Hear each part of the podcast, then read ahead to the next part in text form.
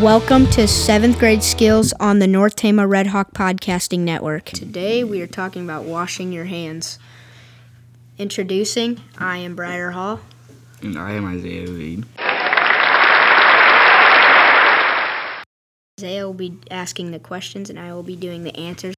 Okay. So, question How long should you wash your hands? You should take about 20 seconds to wash your hands with soap and water. You should wash thoroughly so you can get all the germs off your hands. When should you wash your hands? You should wash your hands after going to the bathroom, after coughing or sneezing, after being with someone who's sick, and after playing with a pet or an animal.